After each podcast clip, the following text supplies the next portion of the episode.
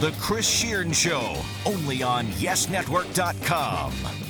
Hello, everyone, and welcome to the latest and greatest edition of the Chris Shearn Show here on YesNetwork.com and on the iTunes. You could subscribe to it. It'll download right to your phone, tablet, or any kind of technology Device. that you have. Yeah. Device. Yes, thanks for that word, Doug. That's that's the only reason Doug is here, just to complete my set. I might as well just be an Apple Store employee sitting Doug here. completes me. That's Doug Williams. Uh, if you're just tuning in for the first time, I am Chris Shearn of the YES Network. Uh, um, we're not going to do Yankees today. Uh, Lou DiPietro and Doug Williams did that on the Yes Men podcast. They gave a nice little Yankees wrap up to their season. Uh, Doug and I will, of course, talk about the Yankees. We're not going to completely put them in the rearview mirror. I mean, they're always in our minds, and we will definitely talk about them. But I think uh, Lou and Doug did a great job wrapping the season up. So after you're done listening to this, why don't you go over and download the Yes Men and listen to them as well? Having said that, let's start with baseball. Segue. Um, I- Segue. I, did it myself. The Chris Shearn Show. anyway, um, God, I mean, I, I- I'm watching these wild card games, and a lot of people tweeting about, "Hey, who's who's in you know, who's opposed to these second wild cards now?" And you look at that first game, and it goes 12 innings between the Royals and the A's.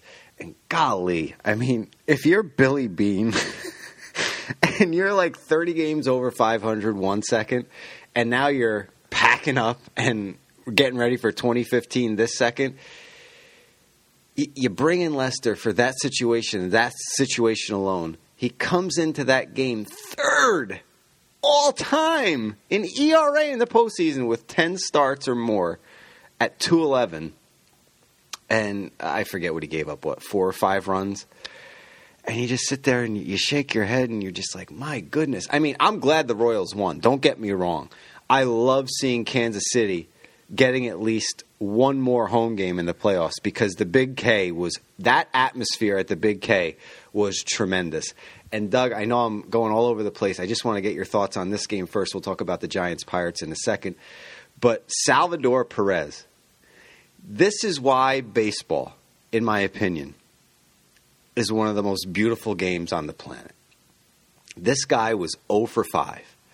0 for 5 going into that last at bat. His last two at bats leading up to his last at bat, he saw a total of five pitches, three of which came in the, the eighth inning when he had a chance to hit a base hit with one out with runners on second and third and give the Royals maybe not even a tie but the lead. He saw three pitches and struck out. I mean, it was the worst three swings I've ever seen in postseason history. The last one had to be two feet outside. And, you know, they talk about Tom Selleck having a hole in his swing in, you know, uh, Mr. Baseball, that old movie. There was an ocean sized hole in that guy's swing in his last two at bats. Then his next at bat, two pitches he sees, and he grounds out to second base. So I'm thinking when he when he's coming up here for this for this last at bat, I'm like, oh, there's no way, there's no way. I mean, you could bounce three pitches and you'll strike him out. Gets the game winning hit. I- I- It was a garbage pitch. I mean, it was outside, and he pulled it past Donaldson, centimeters away from his glove, and he Salvador Perez. No one's gonna remember that strikeout in the Yeah. eighth inning, besides me. Everybody's going to remember Perez putting the Royals in the ALDS with, eh, you know what kind of reminded me of? Vlad Guerrero. Because he could hit a pitch anywhere. It was that kind of swing. Yeah, it was that Yeah. kind of swing. Well, Susan, you can't predict baseball. I mean, I'm serious. That's why John Sterling says it all the time because you couldn't have picked a guy who was less likely to get the hit in that situation, given his at bats earlier in the game. They were just terrible, and in general, it was such a great game. Um, how many times were the Royals down and out? I mean, they were down and out originally. In Then they were, you know, in extras and 7 3 going into the I eighth know, inning. unbelievable Against And- Lester. I mean, you're basically packing up and moving on. And, and give credit to the fans. They stayed for the whole game. Oh yeah, and you know what? If you're Billy Beane, what what's so sad is that you know that you're not going to be able to compete with the contracts that Jon Lester's going to get. So that's it. He was a rental, and he's gone. Um, he, Jon Lester, I'm going to guess, really liked it in Oakland. It's closer to where he's from. He's, you know, he it's that kind of clubhouse mentality with get to October. It's it's a loosey goosey kind of environment, and the players apparently really like it there. But he's gone. And, and, a lot of the postseason hopes that the A's had were riding on this year. A lot of their players are going to be gone. And Billy Beane, really, I think, even though it hasn't come true, made a team that was really built for the postseason. And and these one game playoffs, anything can happen. But he made a good point. He was asked, you know, I think it was yesterday. Uh, about Jon Lester and the fact that he didn't get him a World Series, and that was that type of move to get you to the World Series. And he said, "I don't think we make it to the, the playoffs if it wasn't for Jon Lester." So again, if you're Billy Beane, I, I, don't know what you do, but I, am I'm, I'm with you. The Royals making the making it uh, a little further and having a few more home games, they deserve it, and they're a dangerous team. They are a dangerous team, and you know what? Speed kills. And as I was, you know, finding creative ways to tweet about the Royals after they beat the A's, I, I found a picture of the Roadrunner. You remember the Roadrunner? Bugs Bunny, Wiley Coyote. He is the exact colors of the Royals, and that's exactly how they could keep advancing. Now, look, they have a very tall task in their series with the Angels. Uh, Jered Weaver gets to start in Game One against Jason Vargas, and uh, it's actually happening. Game One is on the day we're taping this uh, Thursday, and you know what, Doug? I, I, they need to. If the Royals get on base and they have to get on base with frequency. I, I just don't know. The Angels were one of those teams down the stretch. I, I mean, look, the, the A's had control of the AL West, and the Angels, it was like they were just revving the engine, and then all of a sudden, boom, they put it to the floor, and they flew past Oakland. They had that big four game series where Oakland could have got back into it. Yep. And they swept them. Yep. I mean, the Angels are one of the hottest teams in baseball. So the Royals do have a, a, a big time test in trying to advance to the ALCS. But it's not like they don't have a shot. I mean, I really think because of that speed, we talked about it before we came up here how many pinch runners were stealing? They stole four bases in the eighth inning, four. And Dyson stole third in the ninth with a lefty up and one out. I mean, it took guts, and you know the, that game actually felt didn't it feel like a social media storm? Oh my, uh, yeah. because of the yosting and the bunting, and you there, know, there there are times where, uh, and I have, I've admitted it before, I hate Twitter. But it's nights like those that Twitter that's what Twitter's all about. I was getting people riled up because I was tweeting out pictures of Raul Ibanez when he hit that walk off, and I was like, "Put put me it. in, coach. Uh-huh, like I'm yeah. ready to play or bunt if and that's him what you and asked." Dunn didn't get in it bat. I was shocked that Ibanez. I mean, that's the game over. Ned Yost, you got to you got to know that if you put Raul Ibanez up in the extra innings, the game is over. What I couldn't understand, you know, how many bunts, how many sacrifices did we see stealing small ball? I mean, Royals A's, what would you expect in that game other than that? And in a small ball game, what's the final score? I know. but I'm sitting there in that eighth inning, one out, second and third. Perez is at the plate. Now, if Perez doesn't know how to bunt, he shouldn't be a Major League Baseball player. Every Major Leaguer should know how to lay a bunt down. It, it, should start in spring training. It should be practice all season long. When they're in the cage, before they start swinging away, they're bunting. How are you not putting on a squeeze there? How? How? I, well, I want a base hit so I could take the lead. But don't you want to tie the game? I was sitting there, and you're talking about Yosting, and you're talking, and you know Pedro went off on him for his uh, uh, use of the bullpen and which uh, was warranted. He almost oh, no, gave away right. that game. No, no, no, he did. But and and and that came before the eighth inning. But I sat there in just utter amazement, like, "There's no squeeze. we don't know how to bunt in Kansas City." They went. They win the game uh, despite their manager. Um, but golly, what a way to start the MLB postseason!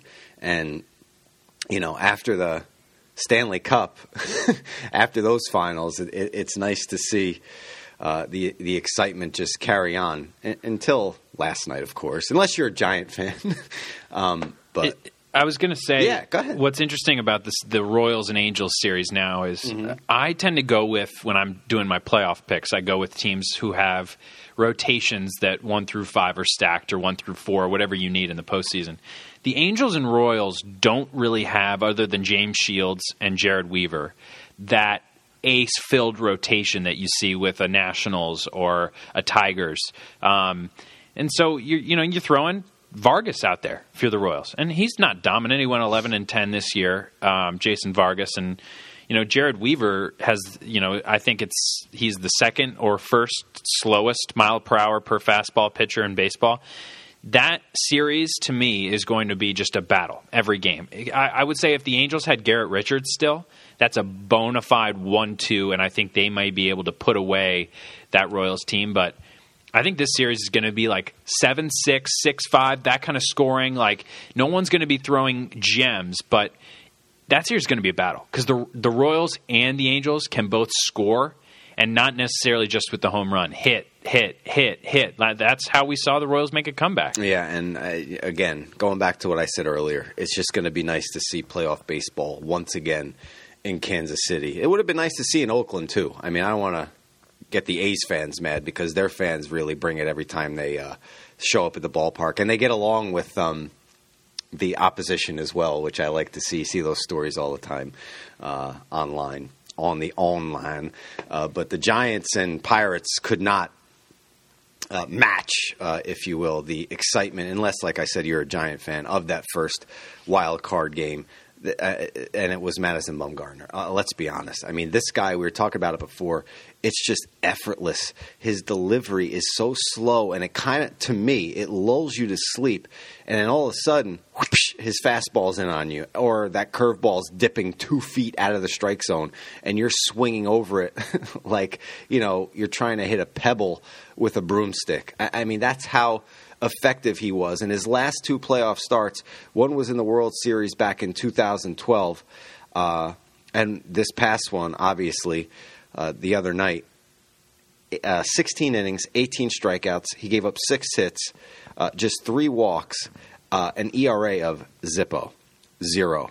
Uh, the only thing that scares me about the Giants moving forward is the rest of their rotation because I, I just don't know, besides Bumgarner, what they're going to do to battle that entirely ridiculous strong rotation of the Washington Nationals. Talk about a team like the Angels who just went into overdrive at a point during the season. It's the Angels and it's the Nationals. I mean, the, the Giants, an uphill battle, but if there's one team that could get hot, and we talked about it before, you brought up a great point. Angel Pagan is kind of like the glue that holds that lineup together. He's not in the lineup, but I, I think if the Giants could get hot with the bats, which might be impossible against the Nationals, they have a shot. Yeah, and you're looking at guys like Jake Peavy and Tim Hudson in that rotation. Who, I mean, Jake Peavy was not getting it done with the Red Sox. Who knows? Maybe the NL is a little different for him, but I would not call him an ace by any means. And Tim Hudson is a wily veteran. He's got a great sinker, but he's not going to, you know, drive anyone out of the ballpark. He's not going to, you know, necessarily give you nine shutout innings or anything like that. So the Giants don't really have this year that typical Giants rotation where you've got the Matt Cains and the Barry Zito in his prime and the Bumgarner, and you know they have Vogelsong as well, but we're used to seeing aces upon aces in that rotation. It's not really that way. I look, I just don't think the Giants if if you're looking at it on paper, can really totally match up with the Nationals because I, I really think that the Nationals are the best overall team in baseball. Mm-hmm. But anything can happen. I mean, we've we've seen we talk about how one game playoffs are short, and obviously they are, but fives are short too. Yeah. I mean, three wins and you're you're good.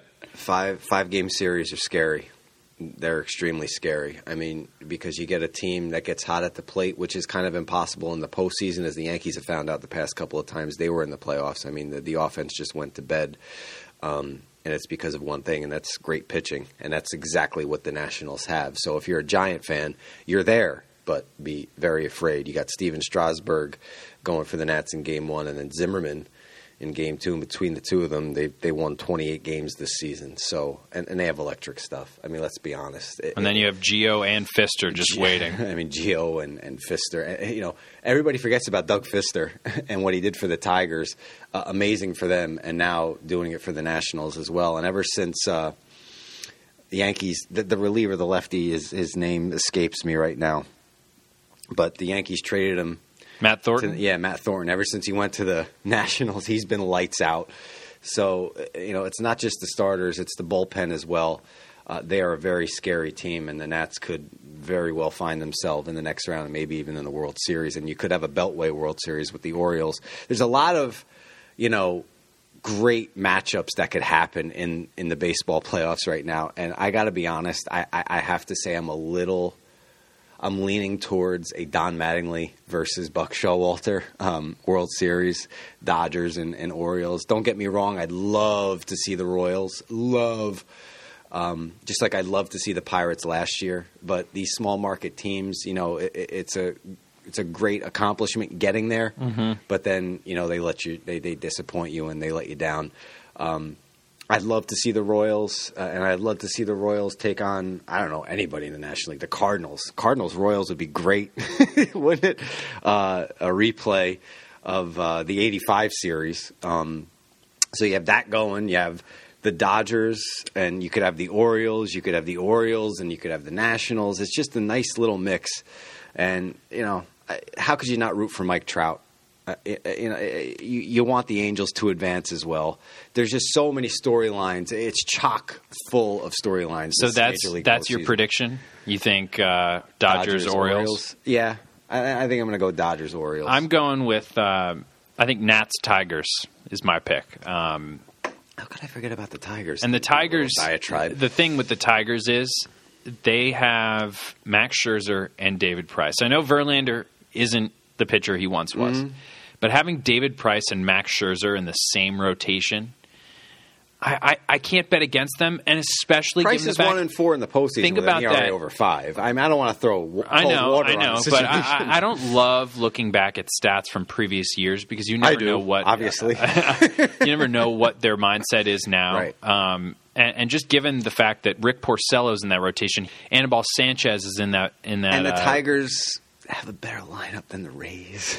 the Tigers have a great lineup. Yeah. I was about to bring up their three, four, five. You got Miguel Cabrera, Victor Martinez, and JD Martinez. I mean, that's well, really right amazing. There, compared to what Price had with the Rays, right? You know. Yeah. The the one bad spot with uh, the Tigers obviously is that bullpen. I mean, it's not a good bullpen. Right. So we'll see how much that's relied upon. That just means can your starting pitching give you eight innings a night? And we talked about this before too, like with a starting pitcher, especially a Price, when he's on that Tampa team and he's in the postseason, you know, he has to be wound as tight as a drum, saying to himself, I, I, I can't give up a lot of runs. I mean, yeah. we're not scoring. I have to go yeah. out there and be perfect. And when you put that extra pressure on yourself, yep. now look, I don't know if he did that. I'm just speculating. But you have to think if you've ever done anything competitive in your life and you know – you're not going to get a lot of run support or any you know in any kind of sport, and you have to be perfect. You put that pressure on yourself. You're not going to perform. Maybe Price, and I'm going to use your loosey goosey here, but maybe Price is a little bit more loosey goosey. He goes out there. He knows that if I give up a run or two, it's not the end of the world. I have, you know, that meat of the order coming up, and they're going to help me out. And remember that guys like Prince Fielder, who is just a power hitter, swing the bat as hard as you can he struggles in the postseason. But a Miguel Cabrera, who is just an all-out, the best hitter in baseball, he's a he's a magician at the plate. That's the kind of guy you want in the postseason because he's just up there doing what he does. Now, Prince Fielder is going to have a hard time hitting home runs in the playoffs because every pitch is so important and, and so much thought is going into every pitch. Um, I just love that Tiger lineup in this instance, having an Ian Kinsler and a Rajai Davis, guys that just hit and um, and the Nationals, I mean, what else can you say? Their pitching is the best in baseball mm-hmm. by far. Their bullpen's good.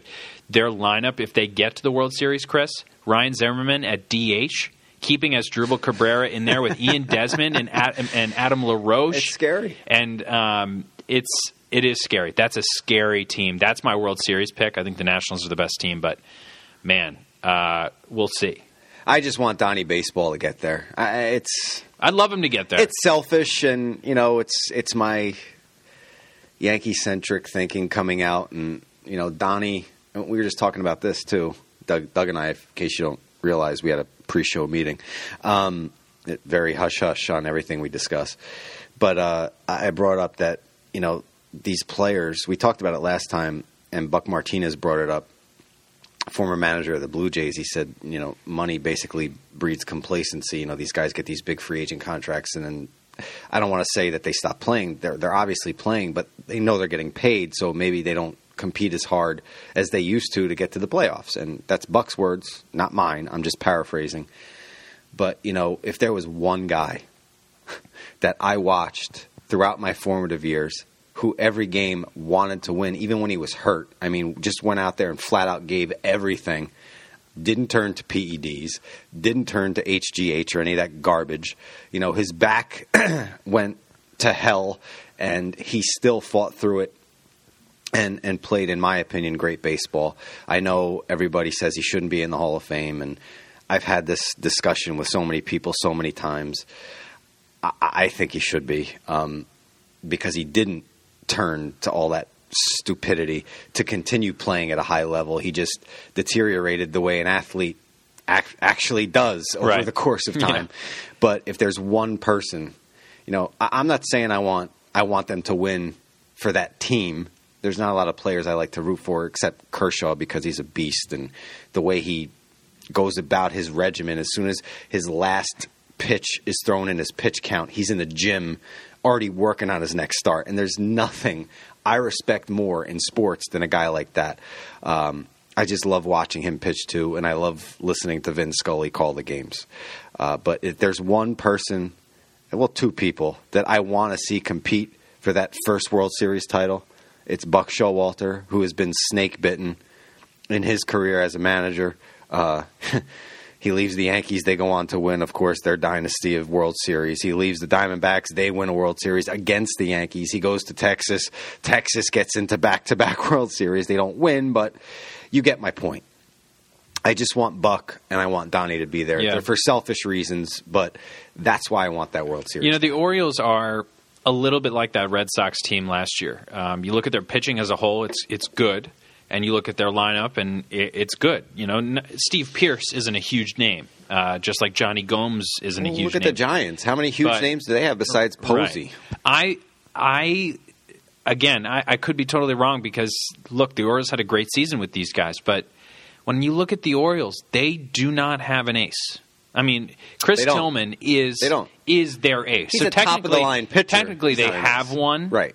But he would not be the ace on most of these other No, teams. we're absolutely looking at, not. right? Absolutely not. So how is it really? I don't know. How is that a pick when you're looking at?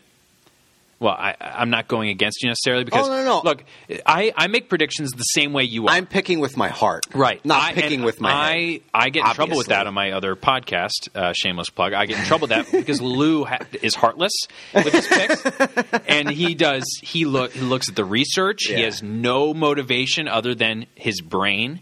And uh, I get in trouble because I'm like, you know, I'd love to see it, and I think it's going to happen. Last year, I went against the grain, picked against the Red Sox, even though I knew the Red Sox were destined to win last I year. I picked the Red Sox and rooted for them. Actually, Oh man, I picked against them. Just it was wishful thinking, and that's kind of what you're doing here. But yeah. I don't know. The the Orioles are that kind of team where they just win every night. It doesn't matter how they get it done. But I don't know. I just can't see why Yi Chen going up against But he I might don't know, Max surprise you. Scherzer. He might surprise you. Who knows? You know, Who knows? That that's the thing about postseason baseball. This is where stars are born. All right, you could true. go through a you could go through a regular season and be mediocre, but when those bright lights of the postseason are shined upon you and you have a big start, that's when you become that star. I got That's a name for you. Go ahead. How about David Freese? Bang. Mediocre There you go. regular season player. Yeah. But he still has that reputation of a guy. And he's in the postseason again. Yes, he is. and and teams will continue to sign you like Madison Bumgarner.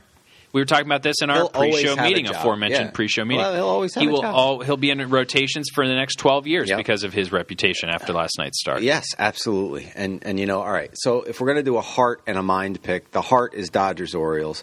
The mind, I would say Nationals Tigers probably. Uh, so if if if I would get a chance to have both of those selections, those would be both of my selections. and I you go. think I would agree. I think the AL is a little closer. I think the Nationals are obviously the most complete team in the NL. I think if you look at the AL, the Angels were so good in the regular season. It's hard not to say they're the favorite. But I, again, I was blinded by this last year. It's why I picked the Tigers last year. I was wrong. But if you just look at starting rotation and and hitting, the Tigers are just so good. Um, so we'll see. And, and I got to be honest with you too. I, I want to see Joba Chamberlain and Phil Coke succeed uh, with. Yeah, you got a personal connection. Yeah, I, I I know both of those guys, especially Coke.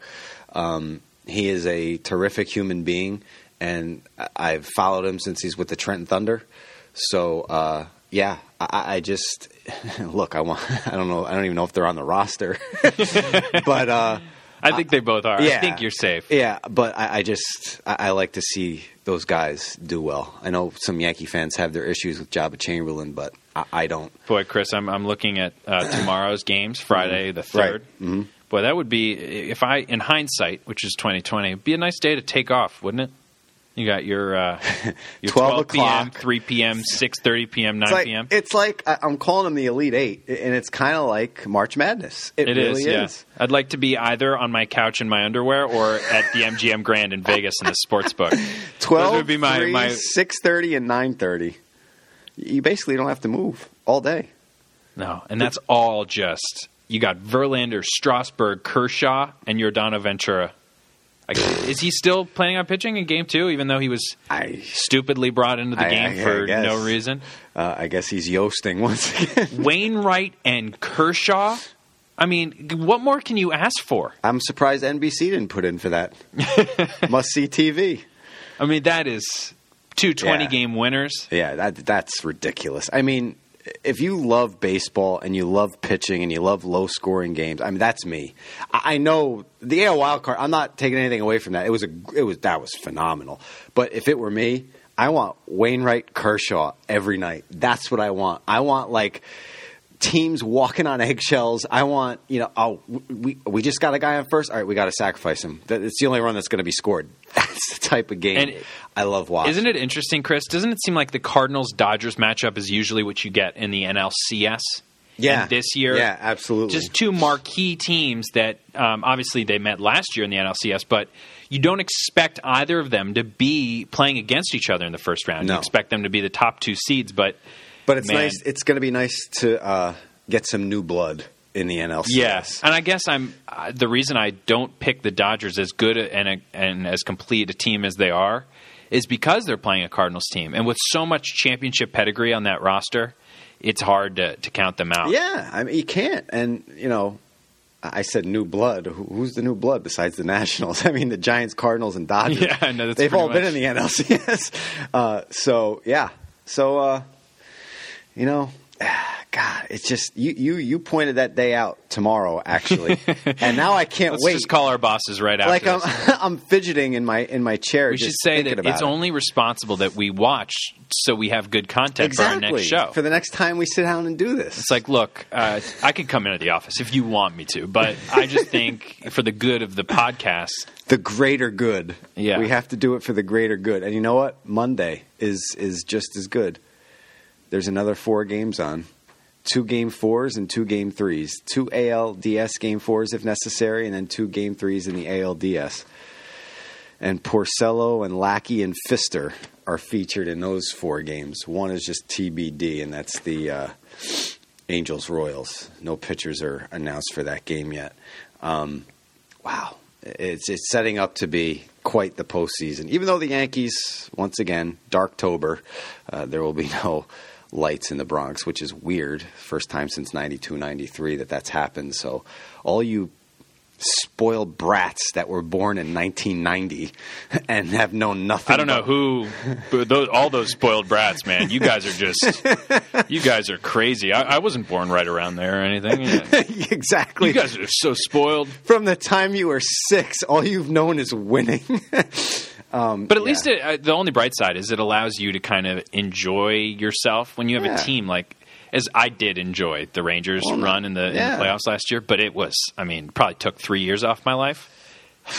Yeah, Any they type say of bacon postseason. takes nine minutes. Every time you eat a piece of bacon, it takes nine minutes off your life. If that's the case, I lost about twelve years watching that Stanley Cup final. Did you eat a lot of bacon during the Stanley No, Cup final? thank God I I didn't. thought those two things were correlated. it's like I just can't stop eating bacon, man. It's my it's my getaway. It's the only thing I can do to stay uh, level headed. That's why he's here, ladies and gentlemen. he's quick. Doug Williams. Follow him on Twitter.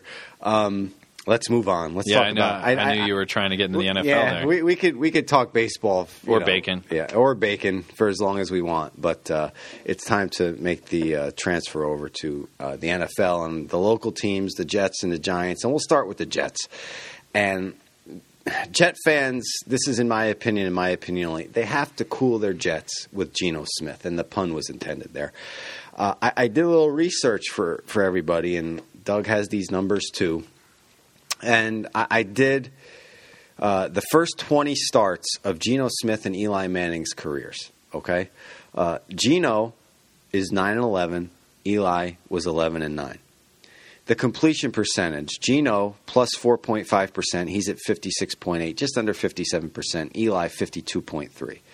The yards, Geno coming in just under 4,000, and Eli at 4,267. Eli had 84 more attempts through those first 20 games, just 299 more yards. He had Geno Smith had 16 touchdowns, Eli had 28, and Geno has 26 picks. Eli had 23.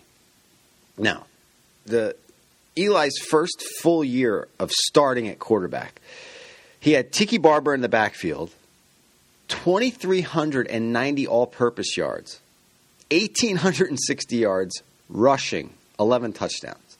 He also had Plaxico Burress at 28 years old, over 1,200 yards receiving, seven TDs. He had a 25 year old Jeremy Shockey, 891 yards, seven TDs. He had a 31 year old Amani Toomer, 684 yards, seven TDs. There were a lot of groceries in the basket for Eli. Geno, last year was his first year of starting, the full season, had Chris Ivory, 833 yards rushing. He had 10 yards receiving, so 843 yards. I'm no math whiz. But that's 1,500 yards less than Tiki Barber had in Eli's first career year starting. And the closest receiver to 1,000 yards last year was Santonio Holmes. He was injured, he only played 11 games. Close to 1,000 yards was 423. Now, look, this is why you have to just chill out and give this kid some time. I watched him at West Virginia. I think he's extremely talented. Did he have a little lapse of professionalism walking off the field last week, getting into it with a fan? Yes. He's a kid. He's still a kid. I know to everybody out there, he's a man. He's a kid. And he's starting in New York. Did Derek Jeter ever tell a fan F you as he walked off the field? I don't think so. But he learned from it. He apologized. He said he was it was in the heat of the moment. Whatever. I'm not going to get on the guy for that. I'm sorry. And I'm glad the story died down as quickly as it did. People know what it's like to play quarterback or to play shortstop or to be a starting pitcher in New York. It's not easy. And Joe Namath, I understand what he did, not only for the Jets franchise, but for the NFL. He brought the NFL and AFL together by beating the Colts in Super Bowl three. He did. His career numbers are nothing to look at. But what he did in Super Bowl three brought together what is now currently the NFL. The AFL was not doing well. It was going to be on its way out.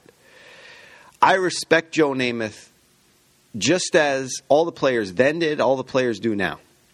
But Joe,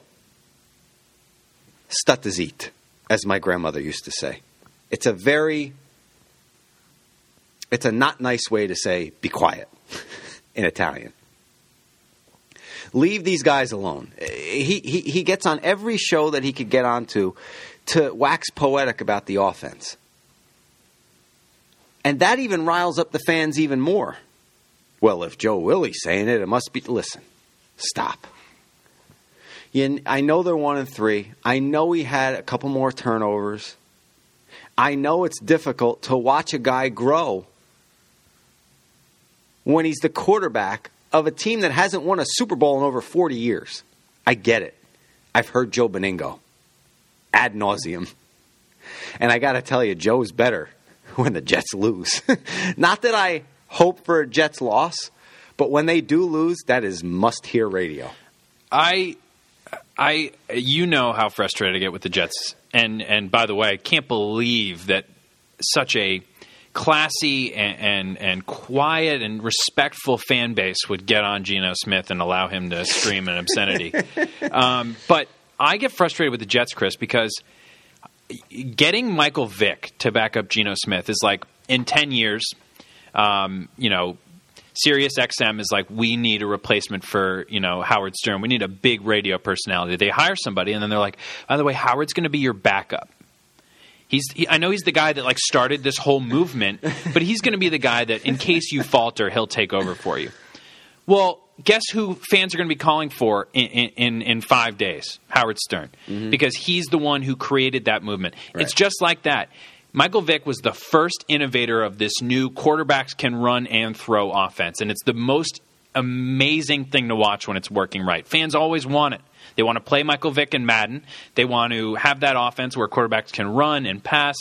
And now, for some reason, the Jets decide this quarterback that's in his second season, let's have Michael Vick back him up. It's just like you know that controversy is going to come. It's like everything that the Jets do.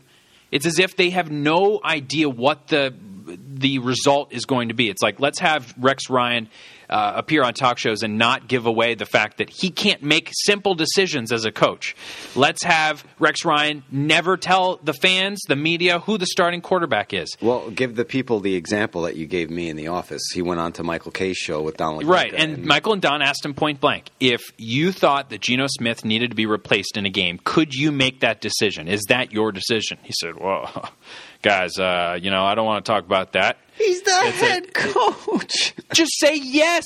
I mean, it's unbelievable. Just if it is your decision, you would say yes, right? Oh, In that yes, situation. That, but the problem is that uh, John Idzik, who drafted Geno Smith, he doesn't want him uh, to take uh, Geno out of the game. But for some reason, you signed Michael Vick to back him up. Makes no sense. Why not sign Brooks Bollinger or, or an equivalent of Matt it? Simms. Exactly. That, that's all you needed was Matt Simms. All you needed. Kellen Clemens. No one's uh, listen. No offense to Matt Simms, uh, but no one's going to be screaming for Matt Simms. They're they're going to have a little bit more patience with Geno Smith, and that point that you brought up is a tremendous point. The Howard Stern comparison is spot on.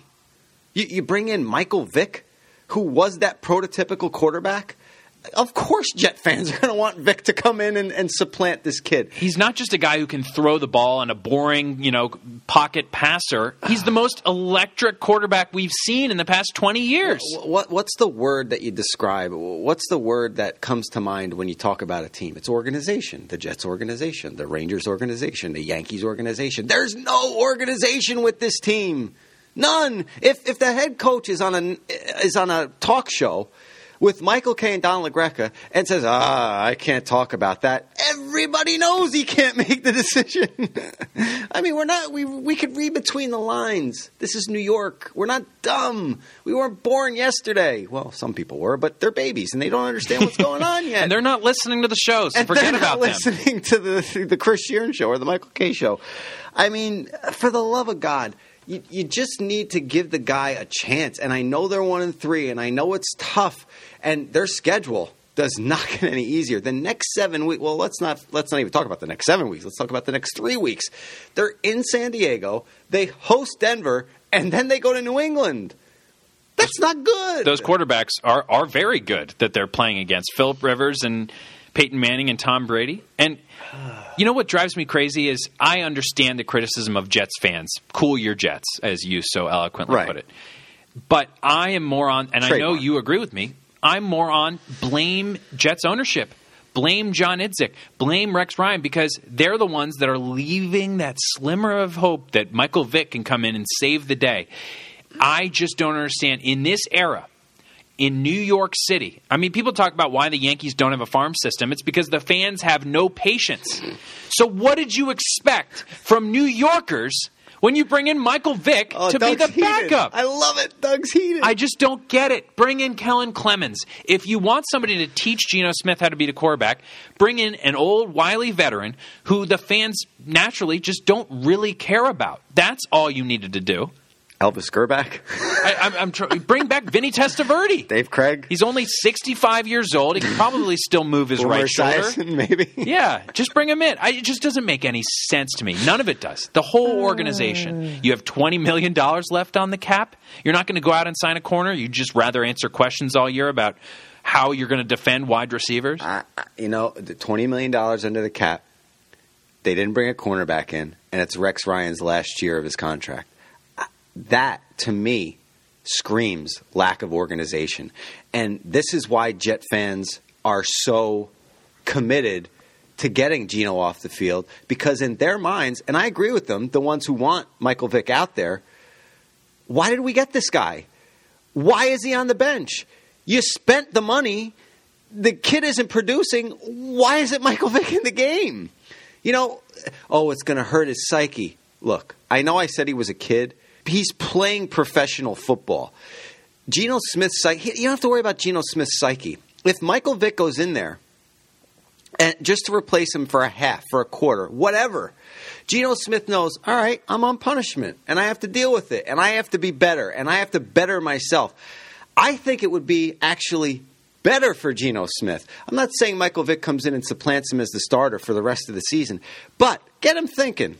You know what? If Rex, and obviously Rex can't make that call during the game when he's the head coach, but if he does pull him out, maybe it's for a series, maybe it's for a quarter, maybe the he maybe Geno turns the ball over three times, he two picks and a fumble, and he comes out of the game. And then Rex goes to the sideline, pulls him aside. Listen, son, you got to be better. You got to start making better decisions. And he's in there, and you're going to think about it. Yep. You're a head coach.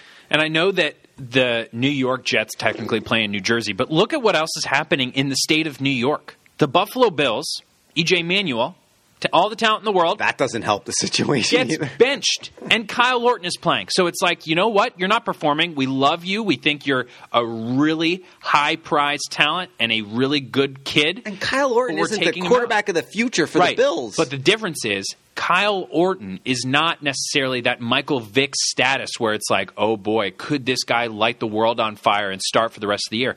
It's just a smart decision. and do people remember what Vick was like his last couple years in Philly? he doesn't win.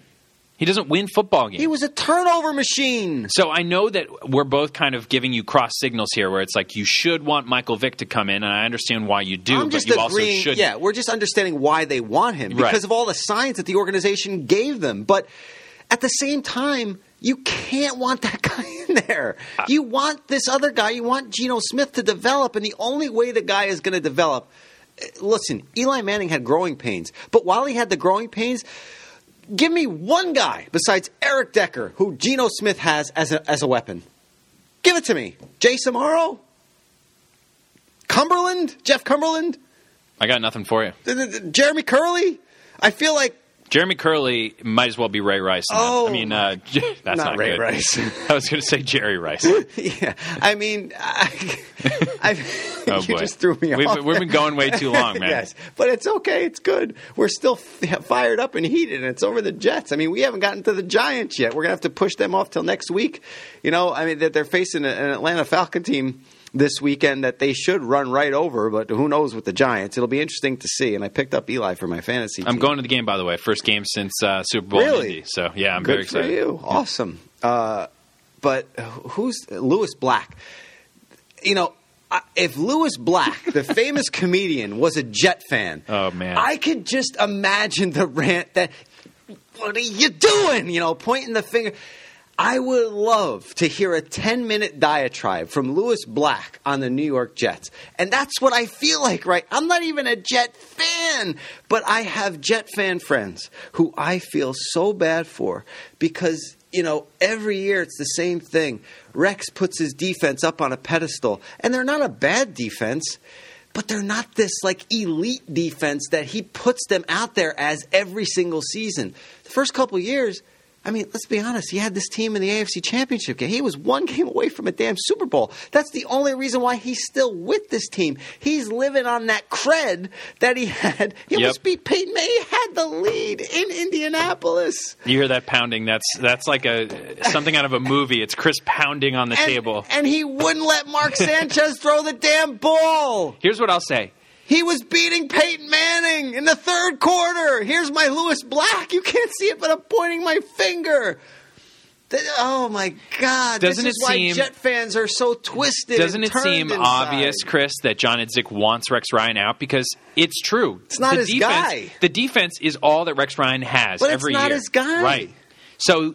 So what John Idzik did was like, I know we have twenty million left, but if we got him a cornerback, I really think we'd be good, and our and the defense would be And be. if that's the case, Idzik should be out. oh my too. gosh, totally! It's it's It- an absolute. It's a conspiracy. And if Woody Johnson knows that's the case, this organization, if you're just throwing away a season and you're putting your quarterback, your your kid quarterback out there as you know the people, uh, the, the the guy that everybody wants to crucify, oh my goodness, shame on you, shame on you. And even if that That's wasn't the terrible. purpose, that's exactly what's happening. Like even if the intent wasn't there to to to not give them a good team, to not allow them to compete for the playoffs, you are doing that because your defense is good but not great enough to hold your team and your offense has no weapons. You brought in Chris Johnson 3 years past his prime. You still have Chris Ivory as mediocre as ever and you have no receivers for Geno Smith. Nobody electric Who on the he side. have? Listen, I, I said this to you in my office in, in our meeting before we came up here. If Geno Smith had Plaxico Burress, Jeremy Shockey, Tiki Barber in the backfield, and Amani Toomer, okay, that caliber type of talent surrounding him, and, and I'm not poo-pooing Eric Decker, but who knows if he's if he's 100 percent? You know, he's a gamer. He's going to go out there. He was hurt. He had the hammy. Or, or- Yeah, some lower body injury. yeah, uh, and NFL. I mean, if if, NHL. if Geno Smith is failing with that type of talent, okay, fine. Then you can get all over him. But this is his second year as the starter, and it's the second year. He's got no. I don't want to say no. I don't want to poo-poo the guys. I want to. The guys he has on the team are gamers, but they're not the quality of talent. Those numbers I brought up with Eli at the beginning of his career. And I'm not comparing Geno Smith to Eli Manning overall. That's not fair. Eli has two MVP trophies in the Super Bowl and two rings. Okay? I'm comparing them over the first 20 games of their career. And the numbers in front of me, which I'm looking at right now, say to me, chill out on Geno Smith. You have to. I know it's painful to watch sometimes, but you have to give the kid time. You can't just haphazardly pull him out of the game and put a guy into the game in Michael Vick. And I know you want him because you spent the money and he's the free agent, blah, blah, blah, blah, blah. Turnover machine. Go up, go look up his numbers past couple years in Philly. I know what it was like because I was a Giant fan. And, and did you still have a little bit of fear when you faced Michael Vick? Of course. But at the same time, it it seemed like every time he got hurt, and every time he turned the ball right, over, he'd be hurt, he'd miss a few downs. his his accuracy got worse. Mm-hmm. He started fumbling a lot.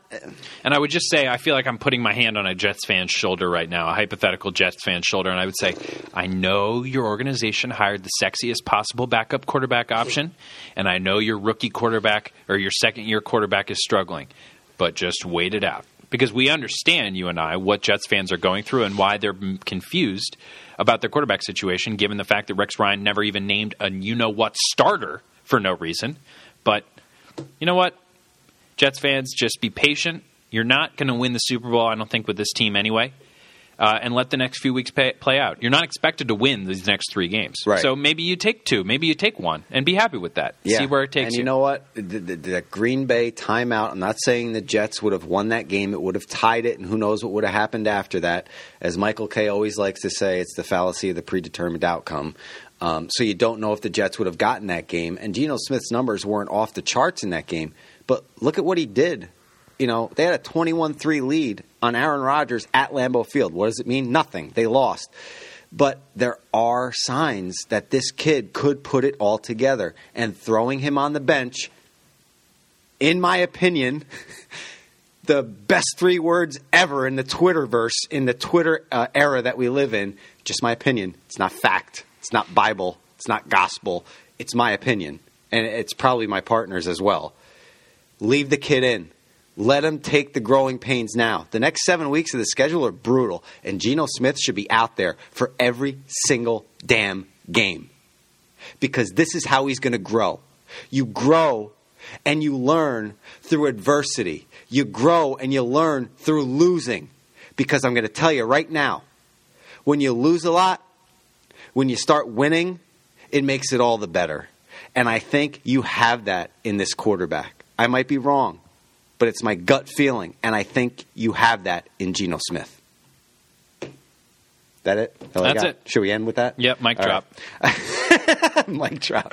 All right, everybody, listen. Uh, Giant fans we'll get you next week. Uh, we're already, already up to the 50 minute uh, mark here on this one. And hopefully, we're talking about a Giants victory at home against Matty Ice and the Falcons. So they move to 3 and 2, hopefully.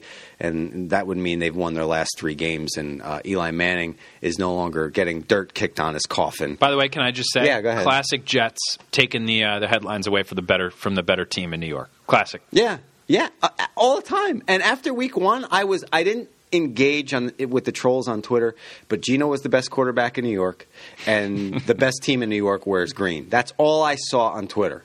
What say you now, trolls? Back in their caves. Yes. Anyway, uh, I, I do root for the Jets though to be successful. Me too. um, because I have a lot of friends who who do like gangrene, and I don't like to see them suffer. Uh, but unfortunately, that's been happening for the past over forty years. Actually, the almost the span, a little over the span of my life. Uh, the Jets have not won. So for Doug Williams, I'm Chris Shearn. Don't forget, this is on YesNetwork.com. You could also download and subscribe this to this on iTunes for the lovely cost of free 99. And don't forget, you could also subscribe to Doug's other podcast, uh, The Yes Men with Lou DiPietro. Also great. They break down things, you know, the the numbers. Lou is ridiculous with the numbers. He's like, you know, the beautiful mind of baseball. So it's always fun to listen to Lou uh, break it down with Doug as well. For Doug Williams, I'm Chris Shearn. We'll see you next time here on the Chris Shearn Show.